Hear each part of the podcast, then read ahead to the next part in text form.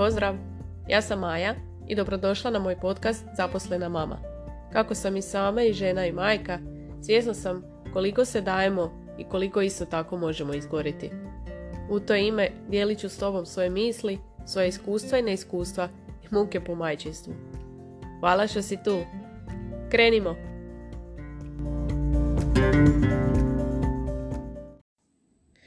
Jutro ekipa. Evo da se pohvalim, e, ako ste pratili na Instagramu, vjerojatno ste i vidjeli da ove godine imamo školarku i ne mogu vjerovati normalno kao i svi e, kako vrijeme leti. Stvarno je ona poslovica dobra, e, dani su dugi, a godine kratke. Uglavnom, mi smo za našu curu tražili prijevremeni upis, jer ona evo sad danas puni šest godina. I ona silno, silno, silno želi u školu. E, iako niko iz njezine grupe ne ide. E, inače, a kak bi rekla, mislim, nije sad ona nešto e, ovisna, kak bi rekla, o svojim prijateljima, ali je dosta, kak bih rekla, sad je nema pa mogu, povučena, dosta zna biti stidljiva i nekako smo uvijek smatrali da će biti lakše krenuti u školu sa nekim prijateljem iz vrtića. Mislim, uvijek je lakše kad imate nekog poznatog. Ne? Mm, kad smo nas dvije došle na testiranje u školu, ona je bila potpuno drugo dijete.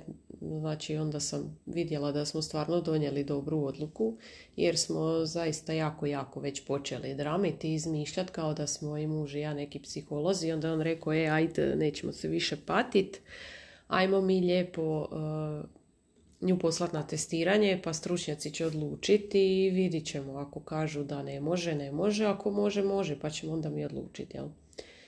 Uglavnom, kako to već ide, uvijek ti ljudi kažu nemoj, još je mala, progutat će u sustav, ovo ono. Mislim, sve mi je jasno kad kreneš u školu, jel, gotovo je to neko razdoblje te neke bezbrižnosti, ali mislim pa ne prestaje biti dijete zato što kreće u školu, jel, škola donosi lijepe stvari.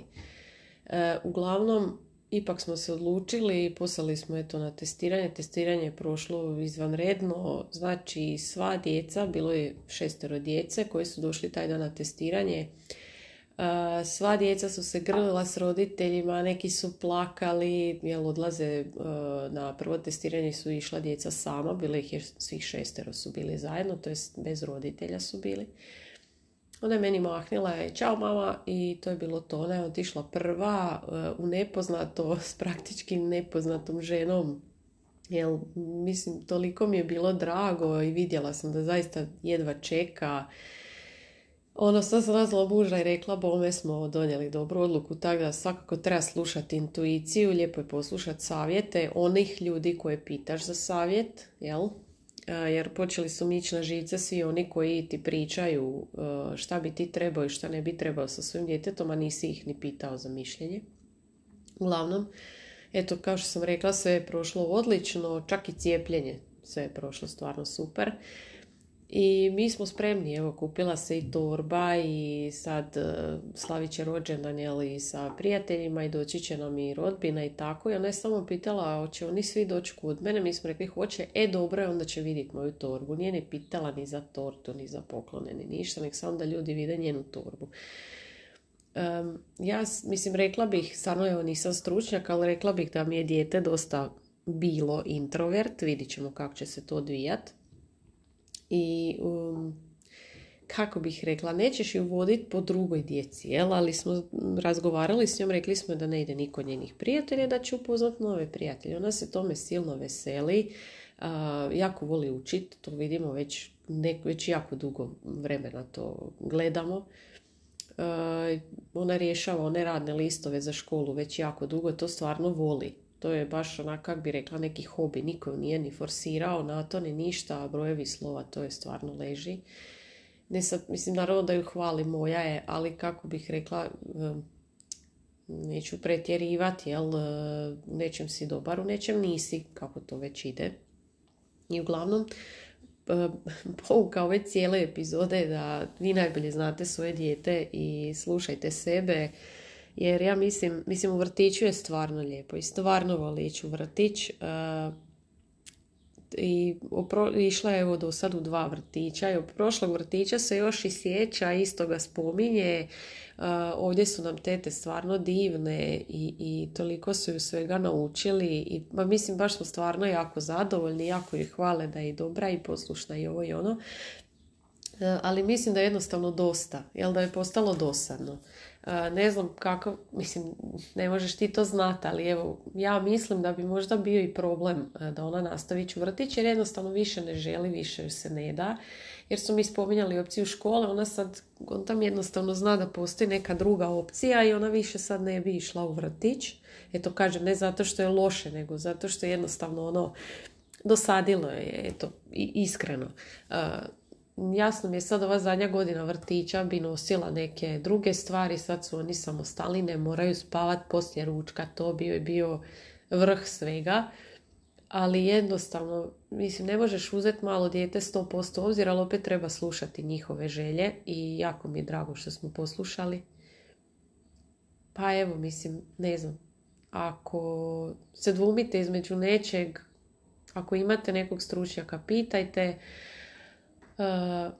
slušajte svoju intuiciju. Uglavnom, jako sam sretna što smo napravili to što jesmo, što smo slušali sebe, vrijeme će pokazati, jer ne možeš ti nikad znat kako će, evo, konkretno kako će nama to krenuti u školi.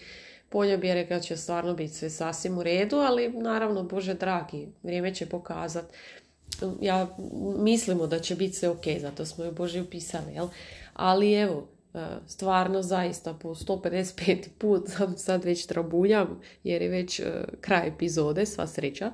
Ali zaista, ovaj, nemojte slušati okolinu, ono što babci kažu, morate ovako, morate onako, u moje vrijeme ja sam ovako, pa šta je meni falilo, konkretno muž i ja smo krenuli sa šest godina, pa eto šta nam je falilo, mislim neću se potom voditi, ali moraš gledati dijete, s njim možda i porazgovarati, jer mi smo E, osim što, što je išla na testiranje, prije toga sam ja pitala tete u vrtiću, ali ja sam njih pitala kao e, njezine odgojitelje, oni su rekli da ona spremna za školu, ali su mi dale svoje mišljenje da one ne bi, one smatraju da je rano, uh, ono kao u vrtiću će im biti lijepo, ipak su oni skupina, ne mogu zamisliti da nje sad nema, jer i njezini prijatelji rekli su da oni ne žele da ona ide u školu. Mislim, to je zaista je lijepo. Tako da mislim, ovaj zadnji ti uh, susreti i ta priredba, to će nam biti onako prilično emocionalno. Ovaj, ali bez obzira na to, mislim i tome isto neka dođe kraj. Uh, ne znam, ljepše je kad se svi zajedno pozdravlja, ali evo kod nas je takva situacija i, i dalje ne sumnjam u našu odluku. Tako da, drage mame, samo vi slušajte sebe i to je to, vidjet ćete da nećete pogriješiti. Ako mislite da jeste, kasnije će se ispostaviti da niste, jer intuicija je strašna stvar, posebno ova majčinska. Ako imate i vi školarce, javite mi kako se pripremate, što radite, što ste sve pokupovali, knjige, bilježnice, ovo, ono, evo, sve me zanima, pa ako neko ima iskustva s time, podijelite, zajedno možemo ovaj, dijelite slatke brige. Ništa, hvala vam na slušanju i čujemo se. Ako ti se svidjela ova epizoda, ocijeni na platformi na kojoj slušaš ovaj podcast podijeli link na Instagramu i označi me actionma.ma to jest actionma.ma Također se možeš pretplatiti na magazin Selfish, a to je magazin za mame jer je vrijeme da malo više brinemo o sebi. Hvala ti!